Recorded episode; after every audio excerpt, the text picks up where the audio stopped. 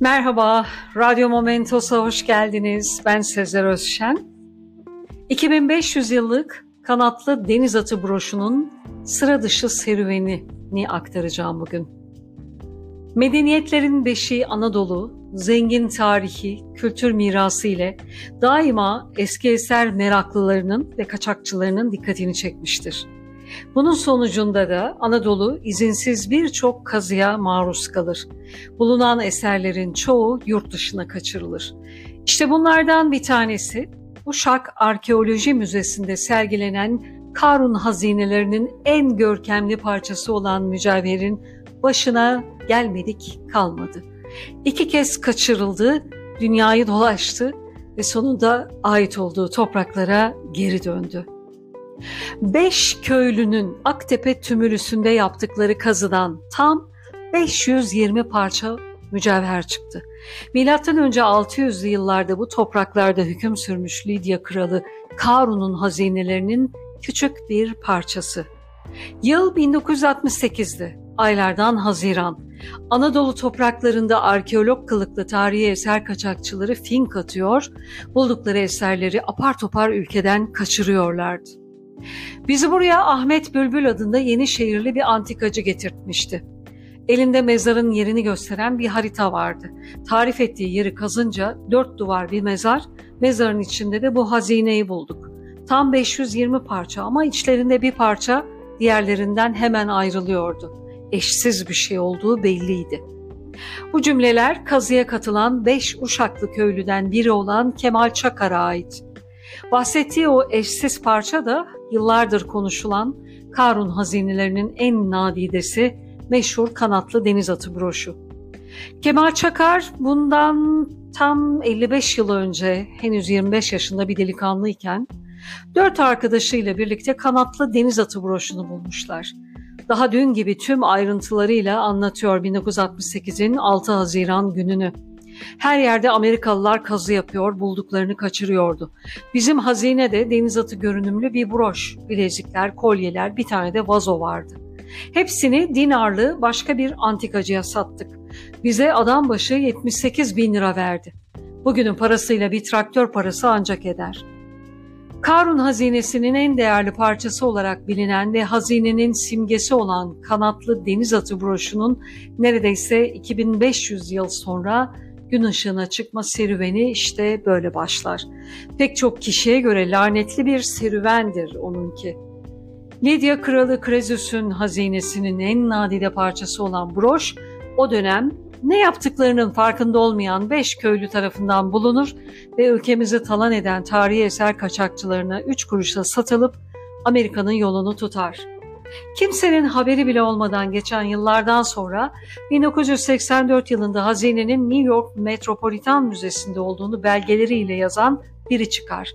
Araştırmacı Özgen Acar'ın yazdıkları hükümeti de harekete geçirir. Davalar açılır. 10 yıllık bir hukuk mücadelesi ve 40 milyon dolarlık bir masraftan sonra Karun hazineleri artık Türkiye'dedir.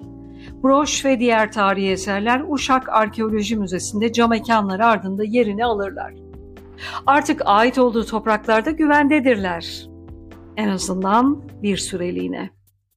Tarihler 2006 yılını gösterirken Kültür ve Turizm Bakanlığı'na bir ihbar gelir ve bakanlığın müfettişleri bir soruşturma başlatır. Sonuç, kanatlı deniz atı broşu çalınmış ve yerine sahtesi konulmuştur hem de müzede 8 kamera ve geceleri devreye giren alarm sistemiyle korunmasına rağmen. Filmlere konu olacak bu hırsızlık operasyonunu yapan ise müze müdürünün ta kendisidir. Üstelik hırsızlığın üzerinden bir yıl geçmiş ve kimsenin haberi bile olmamıştır. İki ayrı suçtan 17 yıl 6 ay hapis cezasına çarptırılan müze müdürü Kazım Akbıyıkoğlu gece hayatı yüzünden sorunlar yaşamakta, kumar borcu nedeniyle bir takım mafyatik bağlantılı kişilerce tehdit edilmektedir. Borçlarını ödemenin tek yolu müzeden eser satmaktır. Önce halı, kilim, şamdan gibi eserleri satar ama alacaklılar müze müdüründen artık daha fazlasını istemeye başlayınca sıra Karun hazinesinin göz bebeği kanatlı deniz atı broşuna gelir.'' Müzedeki vitrinin arkasına sahtesini yerleştirip gerçeğiyle İstanbul'un yolunu tutan Akbıyıkoğlu, bir buçuk milyon dolar fiyat koyduğu broşa kapalı çarşıda alıcı bulamaz. Uşağa geri döner. 15 gün sonra yeniden İstanbul'a gelir. Broşu almak isteyen ve parayı hazır eden birileri vardır. Magic Otel'de buluşurlar. Alıcılar, broşun gerçek olup olmadığını göstereceğiz. Siz burada bekleyin derler ve ortadan kaybolurlar. Müze müdürü otel odasında bekler durur. Ortada ne müşteri ne de broş vardır. Müze müdürü hep hapsi boylar boylamasına ama kanatlı deniz atının nerede olduğuna dair hiçbir fikri yok, yoktur. Hem Türk hem yabancı basın birçok haber yapar. Olaya Interpol bile dahil olur. Bu eşsiz eserin alınıp satılması artık çok zordur. Ama en büyük korku altınından yararlanmak amacıyla eritilme ihtimalidir. 2012'nin Kasım ayında Alman polisinden Türk Interpolüne bir haber gelir. Aradığınız broşu Hagen kentinde bulduk. Ancak bunun orijinal olup olmadığını saptamanız için bir uzman gönderin. İki Türk yetkili Essen savcılığında 3,5 saat süren kimyasal ölçüm ve biçim incelemelerinden sonra broşun özgün kanatlı deniz atı olduğu yolunda raporlarını verirler. Gerçeğiyle sahtesi arasındaki en önemli fark gerçeğinin dövme, sahtesinin dökme yöntemiyle yapılmasıdır.